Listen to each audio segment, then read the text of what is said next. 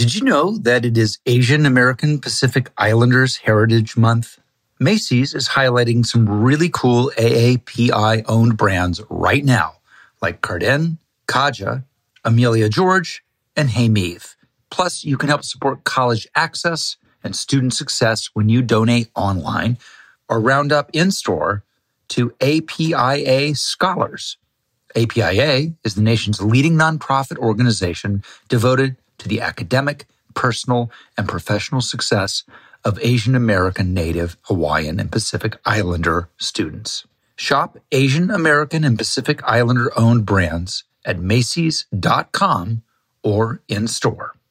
I love fast cars, but there aren't a ton of high performance EVs. They're certainly out here there, but when I when I get a chance to get behind the wheel of one, it's I love it, and I was blown away by the Kia EV6 GT. When you get behind the wheel of the Kia, it, it is literally like being in a state of the art rocket ship, but also comfortable.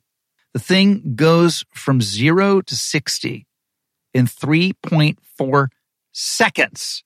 It is the premium driving experience. And of course, it's an EV. So the climate thanks you. SiriusXM provides access to over 165 channels in the vehicle music, sports, news, comedy, yacht rock. Let's go. Little, little Steely Dan going in your Kia. Come on now. So check it out today. It is the all electric Kia EV6 GT. I had a blast checking it out. Believe me, you should do it yourself via kia.com slash EV6. To learn more, that is kia.com slash EV6. Kia, movement that inspires. Hello, literally listeners. For the next few weeks, I'm showcasing some of my favorite podcast episodes. And today's incredibly special to me. Please enjoy my chat with the spectacular Demi Moore.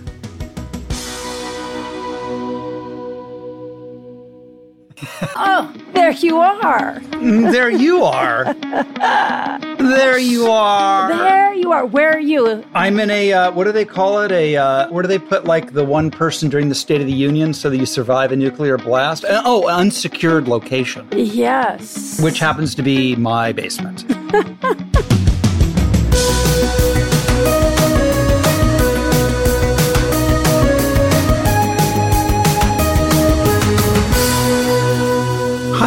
Welcome to the podcast. So there's certain people in a career that you are always affiliated with. People always think of you, you know, um, in the collaborations that you've done together. And there's just something about Demi Moore, above and beyond the fact that she's a tremendous movie star, uh, fashion icon, author, and has a new podcast called Dirty Diana. Wow. Which is where our conversation begins you know, provocateur, um, headline grabber, all the things that we know about beautiful, great voice, all the things that we know about Demi. But there's there's something about her that has always captured people's imagination. And two of the movies that we did together about last night and St. Elmo's Fire are, I think, kind of emblematic of a very specific time and place. And um, so there's a lot to unpack uh, with Demi. So um, buckle up for this one. This is this is this is I think the one you've been waiting for. Demi Moore. When I read that you were were doing this, I was like, oh, wait one fucking second. This is going to be my girl Demi with that voice that the world loves and erotica. I'm fucking in. I'm in. I'm in it to win it. But but it's it, it is. But it's but it's you're I thought you would like literally be reading something, but you're performing. It's a performance yeah. series.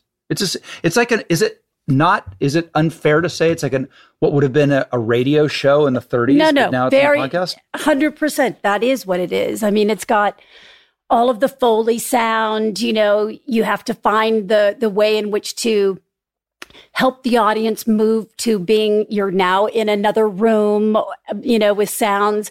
And what's interesting is after, you know, when I started to hear the episodes cut together, you know, there's subtle things as actors that we communicate that only through visual Do you, Yeah. can you, um, you know, that is kind of felt and, you know, and seen through a slight look where the voice may be Yeah, of course. expressing something different. So it was a really interesting learning curve, you know, realizing that in some ways you have to be more literal. Mm. I learned a lot from your podcast, and one is like you said the the foley. By the way, for for the non professionals out there, the f- foley is when like you go into a studio and you make footsteps. Like all the stuff that you've ever seen on screen, half of it has never been recorded. It's been recorded afterward, and that that process is called foleying. And my favorite was the first time I ever went to a foley stage, watching a love scene being foleyed. So you can imagine what they do to create those love making noises. And let me just say, it's fucking gross. And it can make you never want to see a love. So they take their own hands and they go, Oh, by the And if you way, me, okay. I'm- by the way, we did kiss our own hands. Hands? We did. I mean, it was ah, I yes, we did it. have to do a few of those.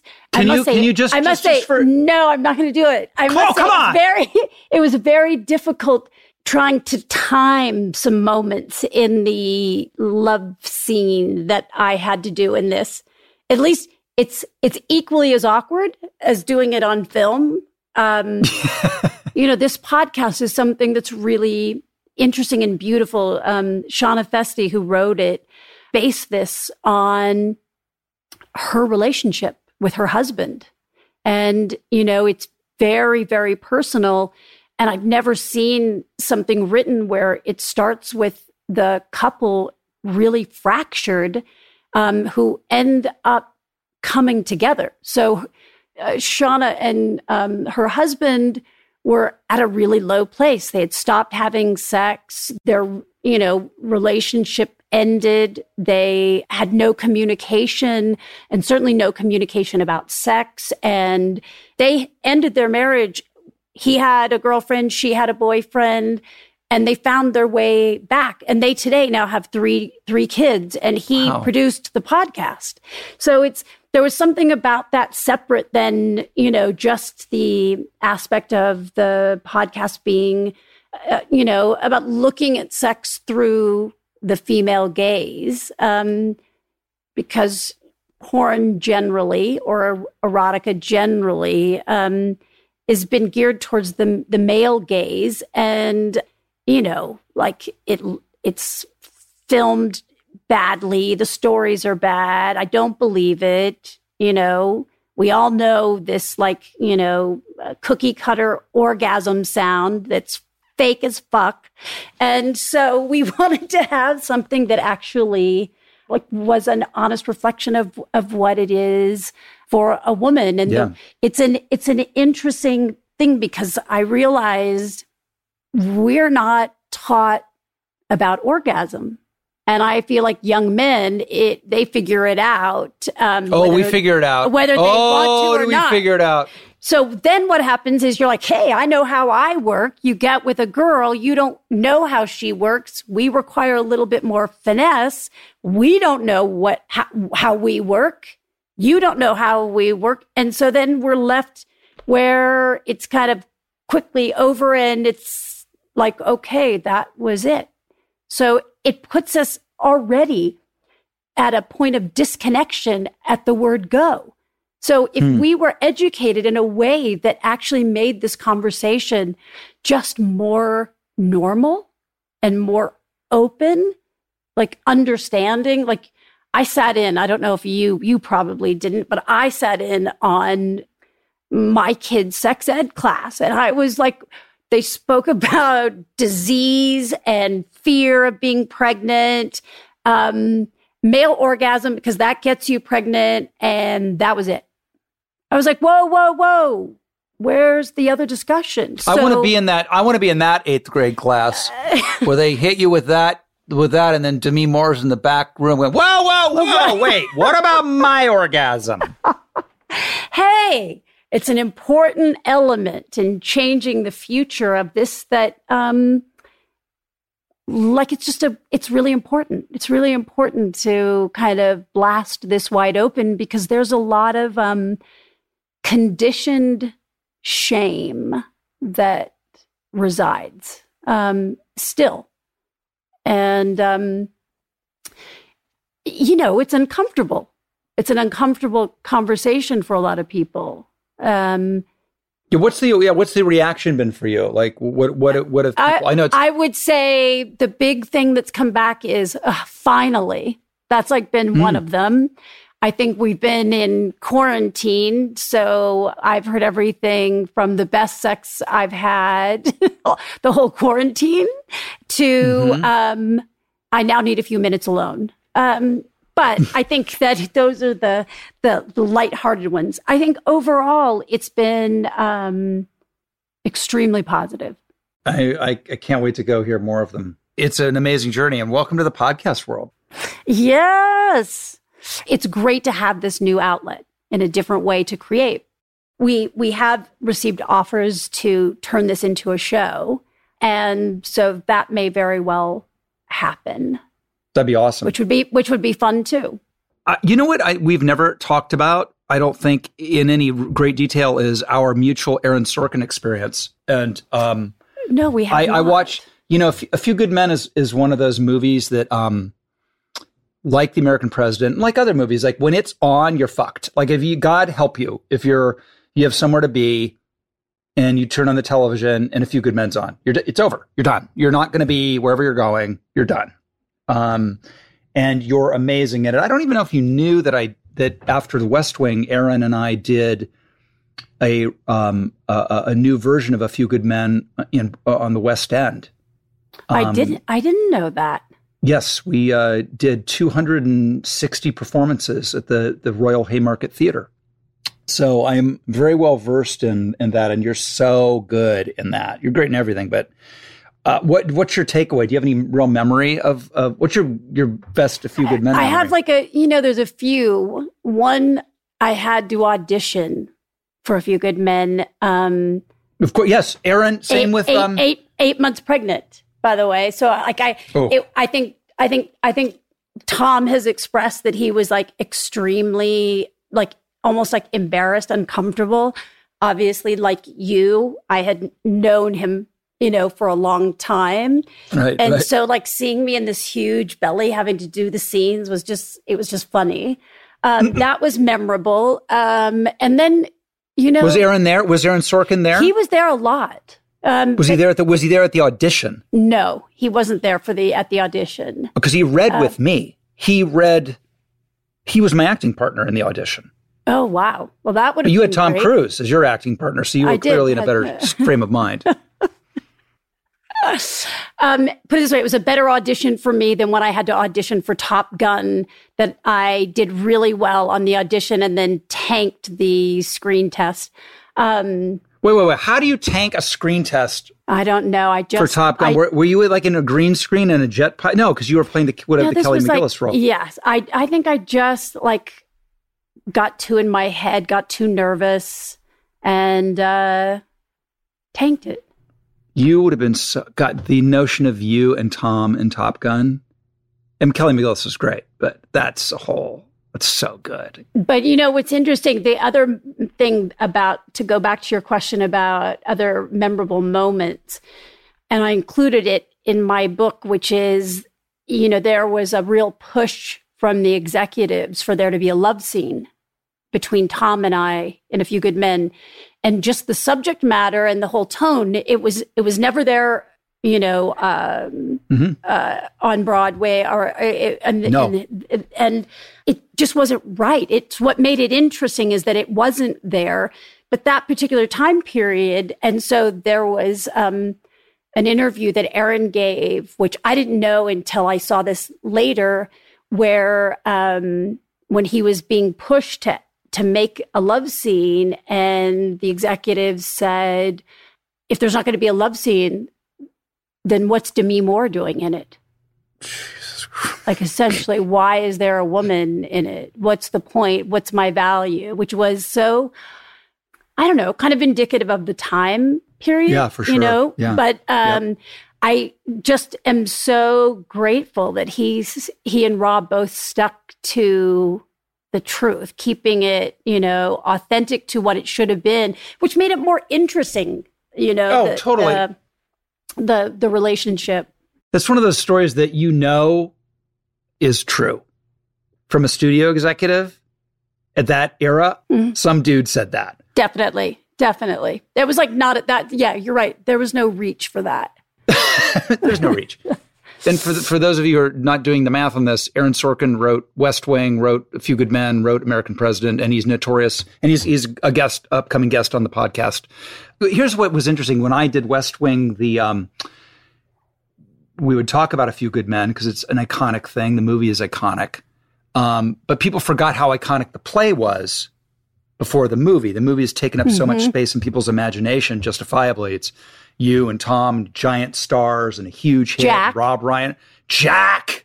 I mean, Jack, come on. Come on. And you want us on that. Oh, anyway, go on. The, it's the best. Do you know what I watched the other day? Here's the scene I watched.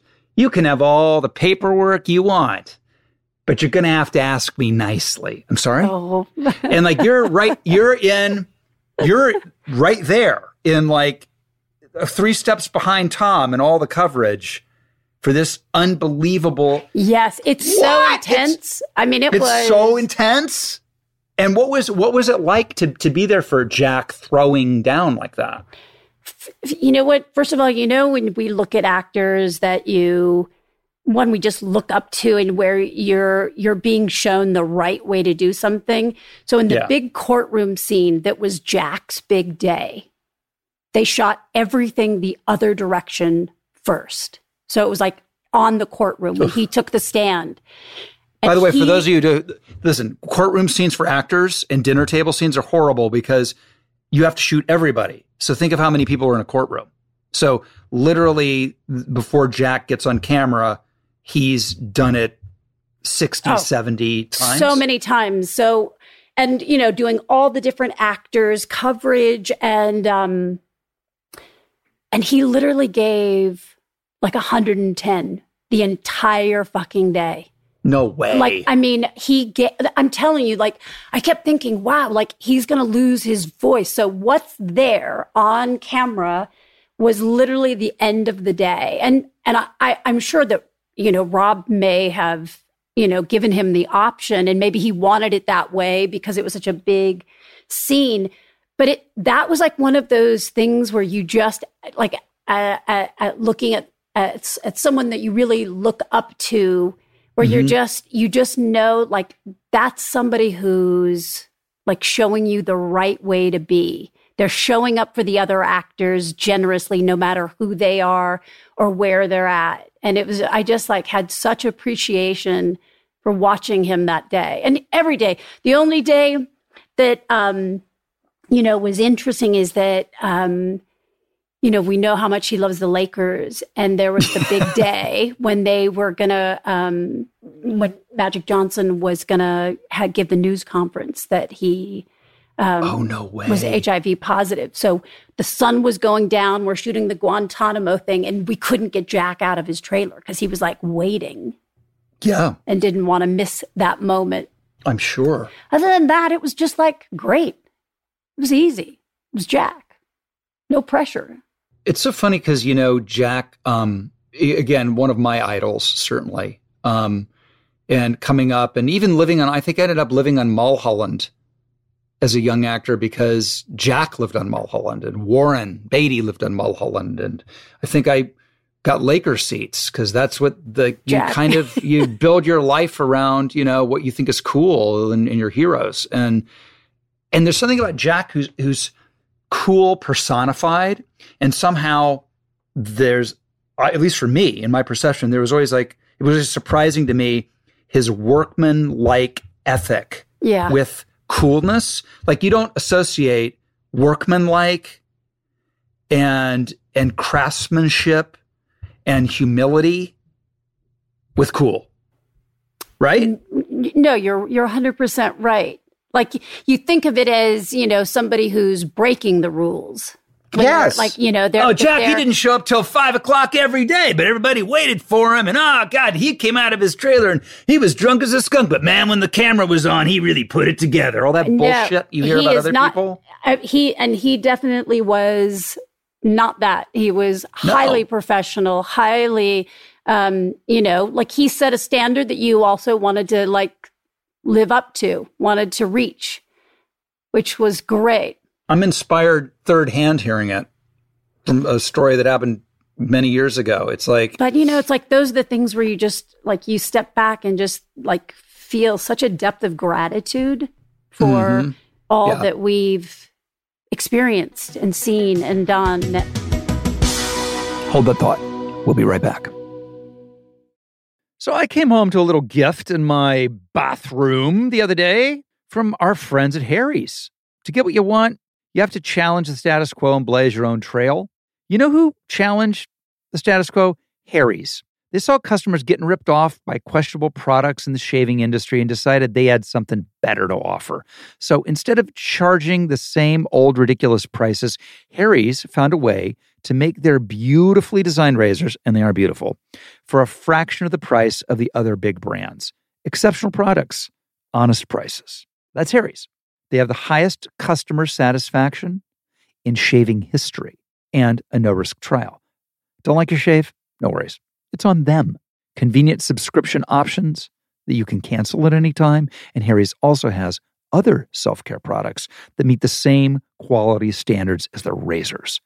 Richly lathering, skin softening body wash and scents like redwood, wildland, and stone, and an extra high quality, amazing smelling deodorant for just five bucks. I love their stuff. I'm so impressed by Harry's products.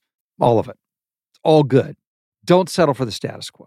Blaze your own trail with Harry's. Get started with a $13 trial set for just $3 at harrys.com slash rob. That's harrys.com slash rob for a $3 trial set. The weather is getting warmer. It's time to ditch the jackets and sweaters for shorts and tees. But there's no need to waste money on clothes that only last one season with Quince. Now you can get high quality pieces that never go out of style you'll be wearing year after year.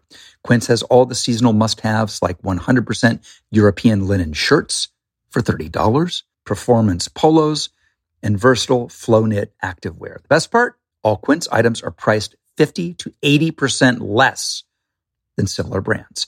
By partnering with the top factories, Quince cuts out the middleman and passes the savings directly onto you.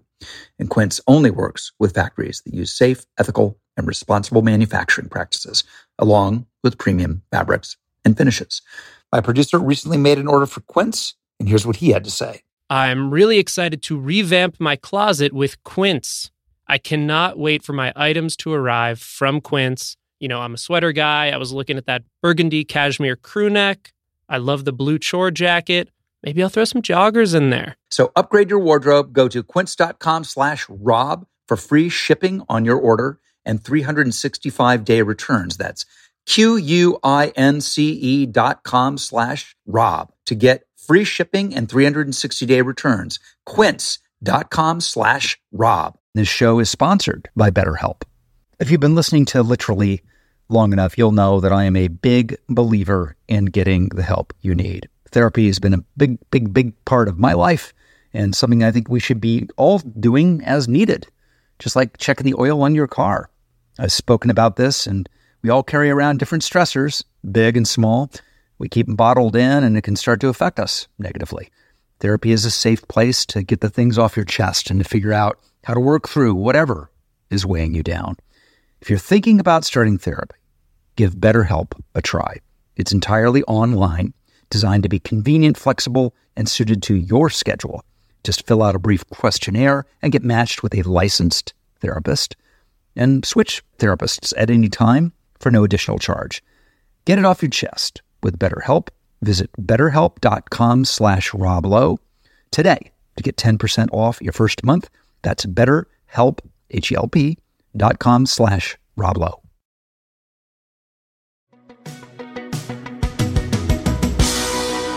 It's such sad news that our buddy Joel, Joel Schumacher, Schumacher has has left us. I had I no know. idea that he was sick. Um, we had I been having just text exchanges. Um, Joel, Joel, for those of you, he, Joel directed St. Elmo's Fire, among other um, f- and Flatliners and Batman and uh, I mean and just on and on and on. But he was a huge part of our life, and that's how you and I met Yep. in his office. First time I ever remember seeing you. Actually, it's Yeah. not true. I remember Where? seeing you walk onto the lot. Uh, so I was going to ask you this because there are. Oh, I wasn't going to ask you this. Here's what- I was not going to ask you this for fear that you wouldn't remember the first time you saw me, and my ego would be crushed. It might be possible. I have some big. I have Big black I- spots. Blum- I, yeah. I, I do have some You- things. yeah, yeah. I mean, maybe Some my hard drive is just so full that I yeah, maybe I've that's gotta, it. I've got to unload. I'm serious. There are there is like some gaps of shit I don't remember, and then Oh, yeah. there's other stuff that I remember so detailed that it's like annoying. I know. Well, I remember the first time I saw you because I was um, so there was this script called St. Elmo's Fire. It was floating around, and it, everybody it was a kind of an it script, and everybody loved it. But I fancied myself as a as a lead in movies already, and uh, wasn't going to be wasn't going to sully my hands with being in an ensemble certainly.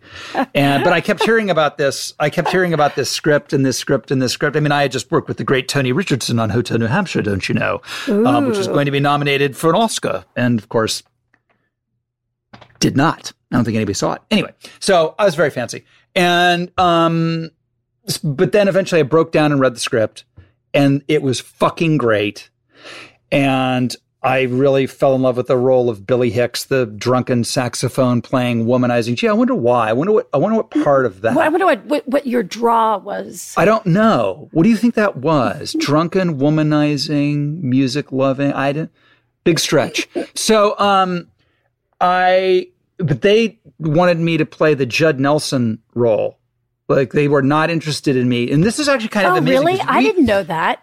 Oh th- no, they did not. They couldn't comprehend that I could be a bad boy. I showed them, by the way, um, but they could not comprehend. uh, Like I was like this preppy, pretty, sort of well-raised, do-gooding Ohio. Like, and so they were like, not they weren't going to do it. So I had to go and meet Joel. It wasn't really an audition, but I had to go and like kiss the ring for this fucking ensemble. Um, so I go to the lot to meet Joel Schumacher. I look down, you know, Warner Brothers is that amazing, iconic lot. It's at the end of Blazing Saddles. It's iconic. There's something about that lot that is iconic. And the sun is hitting the, the, the buildings perfectly. And this woman walks out into the street and it, I didn't realize it was you. It was you. You were wearing your hair, and you, you need to explain this to me. You Um, were. Do you know you're wearing your hair? No, continue. Okay. And Um, I'm telling you, there's you'll know like the, the the story you told me about the studio executive. Like when I tell you how you're wearing your hair, you're gonna know it's true because I I couldn't possibly make this up. I, I mean, So- just knowing the time period, it's I'm just already imagining something that's oh, so cringeable. So No, no, it's please. it's it, it was it's I remember it how many years later. So it, it- you did the right thing. Your hair was long as it always was, and it was you had a big straw hat on, either a cowboy hat or some kind of a big straw hat on top of your head, but your long hair underneath it was wrapped up and around and On on hat? top of and and basically hiding the hat. Uh, to this day, I'm- I've, I, I, That's very funny. I I can totally like I know like absolutely because I have done that before. Just to like just to like I mean there I mean there's a lot here, but um you know like I can tie it in a bow on the top of my head. But Oh my god, um, I'm watching you do this right now. This is oh my god, you should have done that. Now, you Oh, you were but like a hair is so magician. funny. Demi Moore, hair magician. Title, what was I what title. was I thinking on this? I mean, I remember, you know, the big thing is that when I came to meet Joel, I was fancying myself as like being kind of, you know, super cool and I was, you know, riding a motorcycle. Oh, um, amazing. Of course with no license cuz who saw the point in that?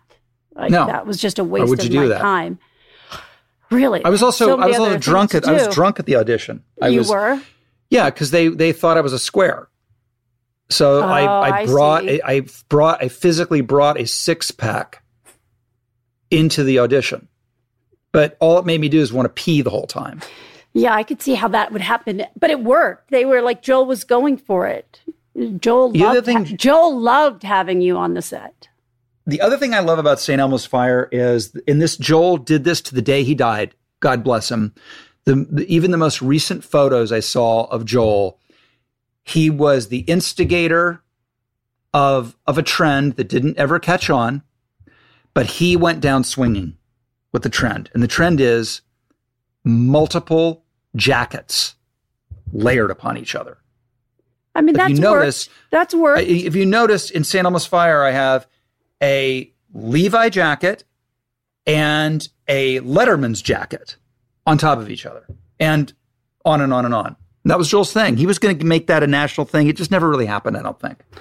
I don't know. There's some people that carry that on. I always, you know, Joel. Joel always looked to me um, like um, Georgia O'Keeffe. Yes, a He male like George George. O- O'Keefe. Yeah, he did. He looked like Georgia O'Keeffe. He 100%. did with his look. Well, I I am most grateful for him for sure. And you know, the other thing about Joel, and I, I'm sure that's what you're alluding to because you write about it in your book, which by the way is fantastic. but Mm. you. Joel was one of the people who was, you know, was in uh, uh, responsible in you getting sober, and you getting sober. You were the first person I ever know who ever knew who got sober. You were, and I don't know. I'm, and I think I've told you this, but if I haven't, I mean, I can't tell you what that's meant to me and what it did mean to me. And when it was time for me to get sober, um, I was like, you know, I had somebody that I could, like, I know it worked for. I mean, I hmm. think having for people to know people who it worked because let's face it a lot of times it doesn't and it doesn't take and all those things. And i and and, and i don't mean this the way it's going to sound but i was like fuck if she can do it anybody can do it. And i only mean that because No, 'cause- because we were fucking wild And look, we, we were really, we were super young, which makes it hard to wrap your head around when that should be your time. Like, uh, yeah, this is when we're like trying everything. And, you know, look, Joel was doing for me what he couldn't do for himself because Mm. he got sober so many years later. And I, I didn't realize that obviously until he also got sober. And, but I, you know, I had never had somebody really champion me. Like there was no reason. Like I didn't have any huge box office um, for him to really be sticking his neck out. It was an ensemble. They could have definitely filled that with any any you know number of of you know young and up and coming actresses and you know the fact that he allowed me to start the movie um, with 15 days of sobriety that they paid for me to have a companion. And that companion they had to pay for for 24 7 for the entire shoot. It just was not heard of you know? Like i think anybody else mm, you know there's a good chance it, i would have just been looked at as a liability. Oh, Um, 100% they'd be like and- yeah we'll go with the number two choice. And but meanwhile i like it gave me something to value because i didn't value myself enough that is for sure to have any reason to be sober. So losing that and i said this in the book like i don't i don't know if i would have been able to do it. Like i i didn't see myself as worth anything. Um, and so, you know, it's like I love hearing that that reflection su- supported you in seeing that it was possible. Because I think we do help a lot of people, even when we don't realize it or it's indirect. And, right but it gives meaning and, you know, helps me to know the value of it. And um, as somebody who took a interesting detour away from being sober, you know, I really value it even more so now. Um, let me let me ask you let me ask you something about that and that's the other Yeah. thing that's inspiring about you um, is the only thing that's more inspiring about people th- than people getting sober are the people get sober fall off the wagon and then get sober again that's stud shit it's it's look as you can imagine in different ways, like opening the door because I've ha, you know have been sober more of my adult life than not. like practically all of it. I felt so stupid. Like how stupid that, that mm. I opened this door when I knew better. I knew that this just doesn't work. I don't have an off switch. I don't have um, the thing that that tells me, particularly with alcohol, that that I've had enough. I wish I did. I just don't. And but when I opened that door, knowing everything that I know, it was. I felt. I felt like I've got to figure out how to manage this. I have to figure out how to make it work because if I've been stupid enough to open this door, uh, I've got to prove it. And so it made it harder to reach back and it's not get sober. It's just even having to face my choice. That's what it is. It yeah. was like my ego didn't want um, want to have to face what I uh, the choice I had made. But I will say, you know, once I really turned around, um, I'm it's just I'm so much more free. Does it feel different this time though? Like um I feel like I am staying closer to my support system. Mm-hmm. Um yeah. more engaged. I feel like I always allowed for the principles, particularly through the the you know through the program um, of AA. But I know if I had if I had stuck closer to the fellowship and um, meetings, when it was presented to me the idea of you know that maybe alcoholism is isn't a real thing it's just about moderation it wouldn't have even been something i would have entertained had i yeah because people close. would have been like what so i definitely feel a lot of appreciation and and i also i mean there's a part of me that can say oh why did i need to do that but i accept that i did need to do it and for whatever reason and I am stronger. Certainly, I'm stronger and deeper within myself because of it. That's it's it's great. I I I take great. Um, I mean, it empathy and and it's it's. I'm glad when I'm glad when people come back into the pro the, the, program in, in recovery and tell me what it's like out there, so I don't mm-hmm. have to go do it myself. I had a, a really, really, really yeah, good friend, a really good friend who you mutually would know who was sober forever, and but he was young, really young, too really young, and he was like, I just feel like I want to. I mean, I've been sober. I get it. I'm not going to go use drugs or I don't want to do any of that. But like, God, I'm young and like, I'm going to be working in Europe, and you know, it's like I could have a glass of wine at dinner or whatever. And I'm like, okay. okay. so, so on the, this is my favorite. So on the flight to Europe to go work, he orders his first glass of wine. Within six months, he's in jail for biting a cop in the belly button. Yowzer. Go figure. So I'm like, okay. It's like, you can almost like clockwork when somebody hits you with a, you know, I was just thinking maybe when they hit you with that, you can almost start the stopwatch. Yeah. I mean, I can say I didn't like it, the decline wasn't like immediate. Um, but well, know, that's the, the scariest part in a weird way, right? Maybe. Well, the effort of negotiating though, because I don't have a thing that helps me know like how much is too much. So it's like that constant effort of negotiating, like it, like, oh, you've had two. Well, maybe I, I can have two, you, oh, you know, and oh, wow. it's like the relief of it just being off the table. It's just like, I don't need anything to have a good time. And I look, I have eight and a half years now Jesus. and I had almost 20 before I opened the door. So every once in a while, certainly in the early days of this second go round, my, you know, my ego really struggled with having to say, I've got 30 days, I've got, you know, three months, six months, when I would, I would kept comparing like what I would have. But I, mm. you know, I worked through, I worked through that because what I do know is that life is happening for you, not to you. And and I just had to open myself up to see what it was trying to give me. And as opposed to what I had lost. And we'll be right back after this. Summer is almost here. Are you ready to throw open your windows or throw them away? If they're drafty, foggy, or impossible to clean, talk to your friends at Window World. Window World specializes in home transformation with beautiful, energy efficient windows, entry doors, and siding, featuring Energy Star certification and the Good Housekeeping seal. Call 1 800 Window World, schedule your free consultation, and tell them you heard about it here on Literally with Rob Lowe. Window World, America's exterior remodeler. Transform your bathroom cleaning with Wet and Forget weekly shower cleaner. You just spray today and rinse tomorrow for a no scrub clean. With over 33,000 five star reviews, this is your once a week solution to keeping your tub and shower surfaces sparkling clean.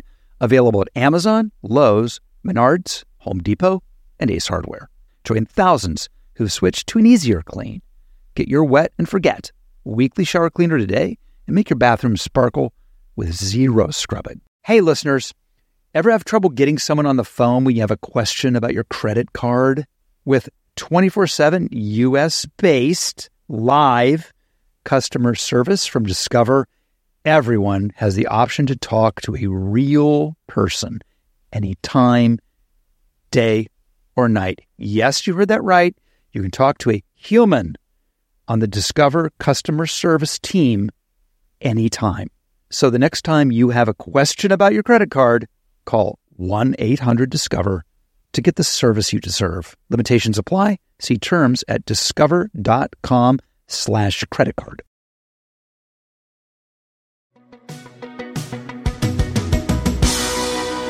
I think Ghost is my favorite Demi Moore movie, other than About Last Night. Listen, it always feels like About Last Night is a black hole that you never talk about, I never talk about, people never talk about, and yet it's fucking great. You like that movie, right? I thought it was amazing. And and you know what? It really, you know, captured a time. There's a I mean, there's so many people that it, that of a certain generation that it completely um, you know, connected with, uh, represented.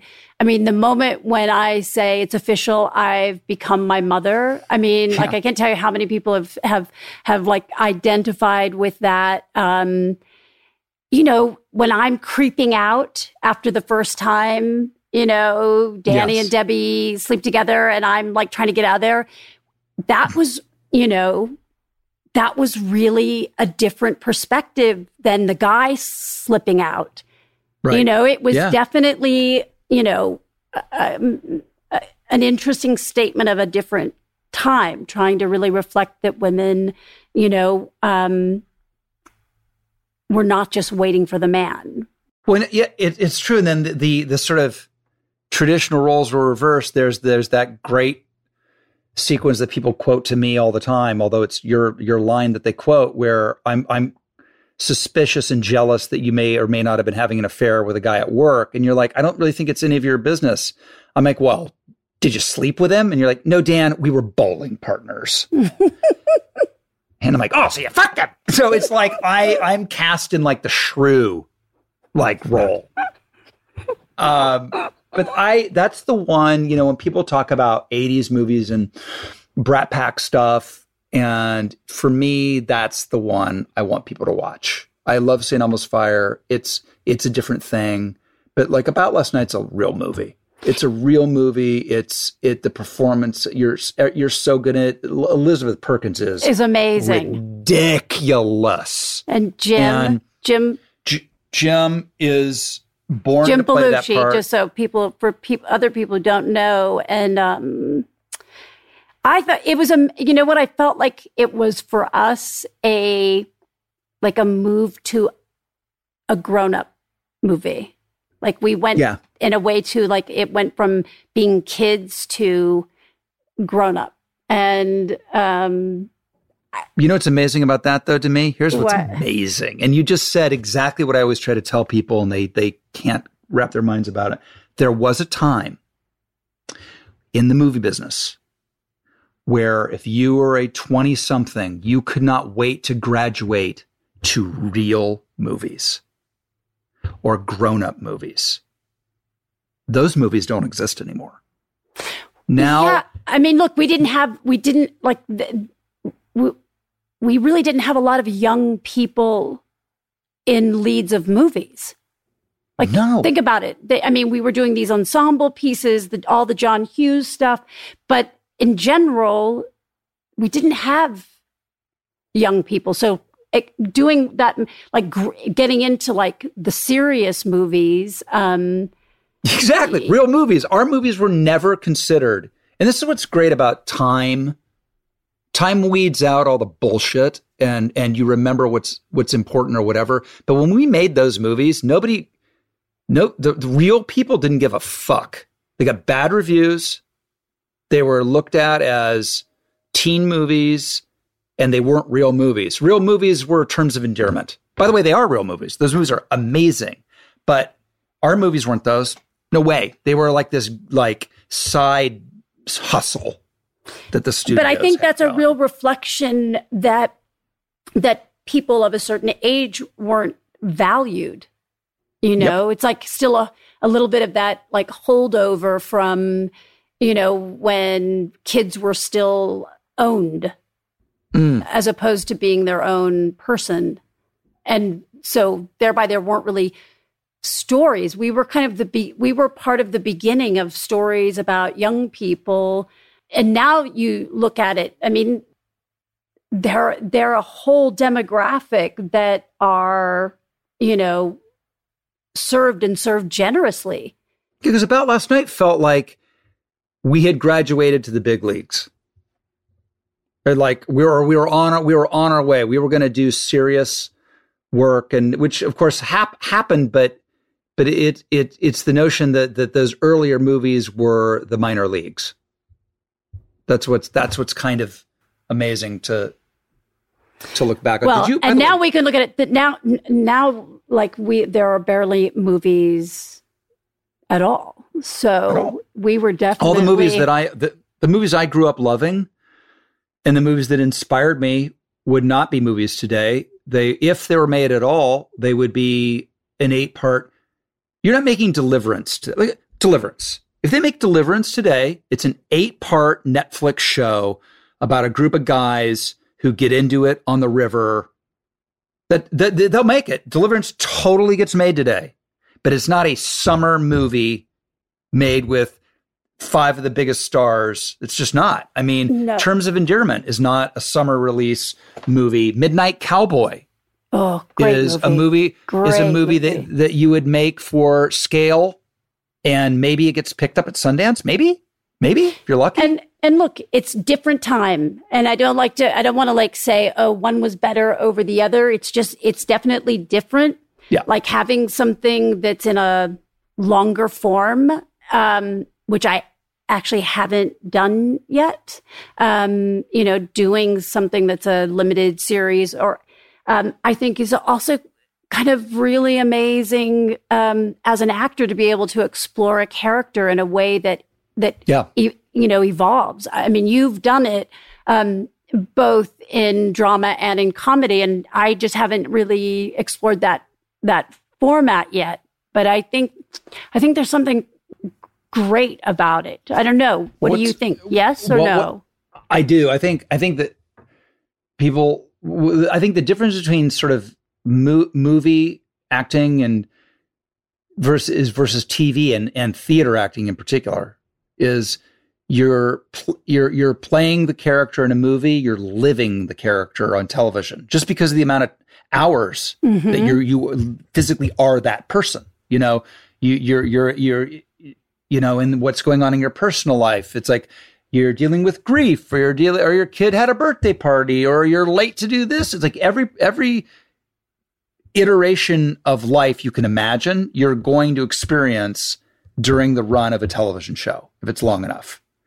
There's only so much life experience that you're going to go through in the four months or six months of a movie. So you you are truly living the character, which is it, which is I think like as you said, it's uh, it's of equal, totally equal value. And I, I agree with you. I don't I don't want to be like the man like the you know the old guy ah not old days the movie business because it's not it's not that there's there's so much good stuff that would never be done but the notion that it's the same is is, is crazy tunes crazy tunes so different I mean, look, I've said to my kids for years that the only thing in life that you can count on is change.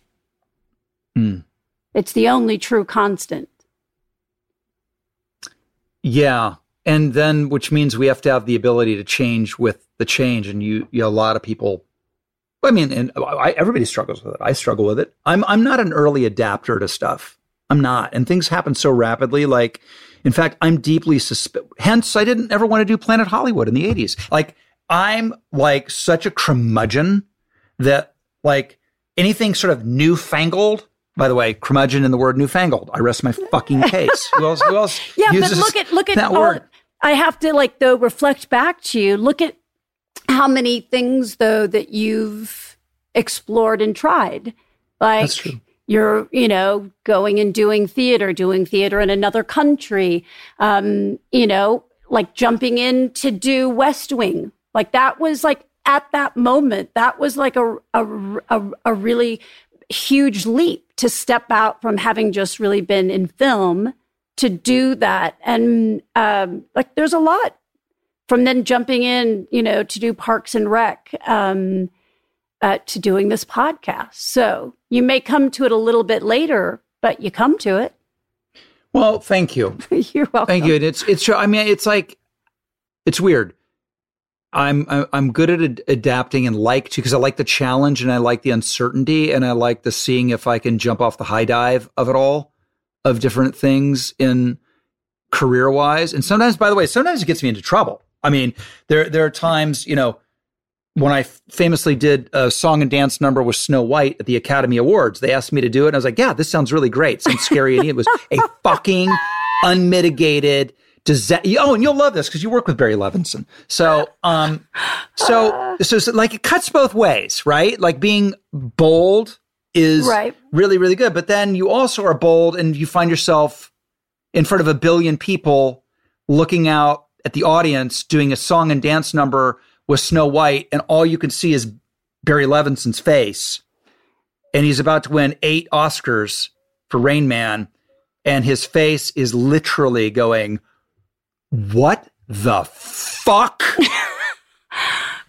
That's what I saw looking out at Barry Levinson. And then every year I get to be a, a punching bag when the Oscars roll around of like most embarrassing Oscars moments. I'm number one. No one's co- actually.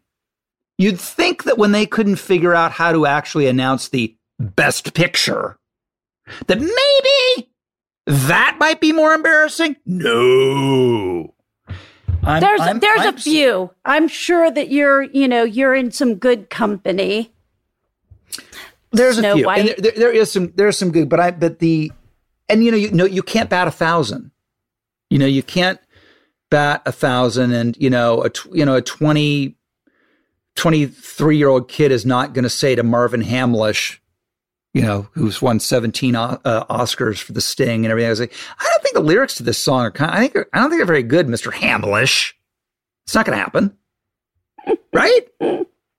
So, um, yeah, no, it's it's the lessons that we learn. We could write a book, which is why we it's have. like like it's like those are those beautiful gifts that are happening for you. It was like a beautifully humbling, you know, Oh, yeah, it was humbling. ego crushing uh, oh, it was ego crushing, gift. right? Oh yes, I mean, well, we all have, and that's the other thing is if you haven't had your time in the barrel, you're not in the barrel. Like if if you don't go through your um, batting slump, you're not in the major leagues. It comes for everybody, right? Oh, yeah. even Robert Redford. Even like it doesn't matter what actor, Jack Nichols, who you are, you can look at anybody's filmography and go, "Wow, that's a cold streak." or right because and that's the gift of it because if you're around long enough the sheer math catches up with you Well, And- I I think that's the thing in life that is a you know part of an, the illusion that we think that it's you know when you're sitting on the other side you think it's like just about the wins when nothing is of and nothing stays at that level and if it did one it would be really uninteresting like if you knew every time that you were going to hit it out of the park pretty soon it would be really boring It's like that great um that great episode of Twilight Zone with Sebastian Cabot where the gambler has a heart attack in the casino and he wakes up in a room that's whited. It's an all white casino and there are hot women everywhere. And he, he's like, Oh my God, this is everything I, I ever thought heaven would be. This is amazing. And he wins and he wins and he wins. And finally goes to Sebastian Cabot, who's like this, like uh, the, the MC of the the host and says, "Hey, listen, I know that you know in heaven all your dreams come true, but it'd really be interesting as a gambler. I need to feel the, the, the thing that I there's a possibility that I might lose. So if you could arrange that maybe every once in a while I could lose, and Sebastian Cabot looks and says, "What makes you think this is this heaven?" is heaven.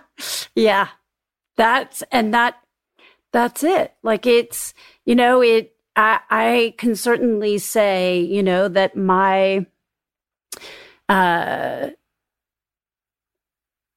my crashes are by far where I've had the greatest, you know, enlightenment, the greatest awakening, um, the gr- the greatest opportunity um, for knowing myself and facing myself and um, and loving and learning to love myself. It's not the wins aren't, you know, what have made me get closer to feeling good about me. I mean, they feel good and it's nice, um, but it's it's the you know it's when I've been uh, at my lowest that I feel like I you know have become um, my greatest.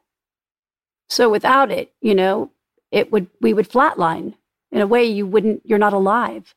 So I mean, this is why I love doing this podcast. I, I love it so much. I love to have people like you on who occupy such a such a big place in, in people's memory and consciousness and then and then to be able to show the part of you that only people who really know you well um, ever get to see you know that part of you that i know and love which is how unbelievably thoughtful you are and how hard you work on yourself and um and have been since since since uh, since day one and what an inspiration you've you've been to me Thank you. Th- this has been everything I thought it would be and more. Really, true, and more. See, More. get it? Wow, that was. I hope that was as much fun for you guys as it was for me. Um, I could have talked to her for another five days. Um, there's just so much to cover in in just her life and my history with her and our similarities and what we've been through. And um, but I, but I hope I hope it, it was what it was for you, pulling up a chair and being a fly on the wall of two old friends who've been through the wars together. Um, I, I'm really proud of that episode. That was really fun. I had a blast. And thank you for being part of it. Thank you for listening. And um, if you enjoyed it, um, go and give us a rating. Um, those ratings mean a lot, and I read them. So you better be nice, because sometimes your email is attached to them. I'm not saying I'll re- I'll reach out to you, but I might. I'll see you next week on Literally with Rob Lowe. You have been listening to Literally with Rob Lowe. Produced and engineered by me, Devin Torrey Bryant. Executive produced by Rob Lowe for Lowe Profile. Adam Sachs and Jeff Ross at Team Coco, and Colin Anderson and Chris Bannon at Stitcher. The supervising producer is Aaron Blair. Talent producer, Jennifer Samples. Please rate and review this show on Apple Podcasts, and remember to subscribe on Apple Podcasts, Stitcher, or wherever you get your podcasts.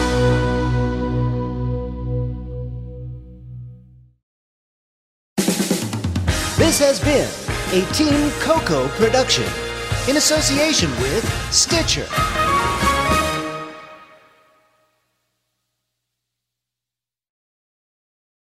Love the flexibility of working in all sorts of places? Well, working on the go seamlessly requires a strong network like T Mobile. We have America's largest 5G network, so whether you're on a video call at the park or uploading large files at a coffee shop, we have the 5G speed you need. Whatever takes you on the go, T-Mobile's got you covered. Find out more at T-Mobile.com slash network today. Coverage not available in some areas. See 5G device coverage and access details at T-Mobile.com.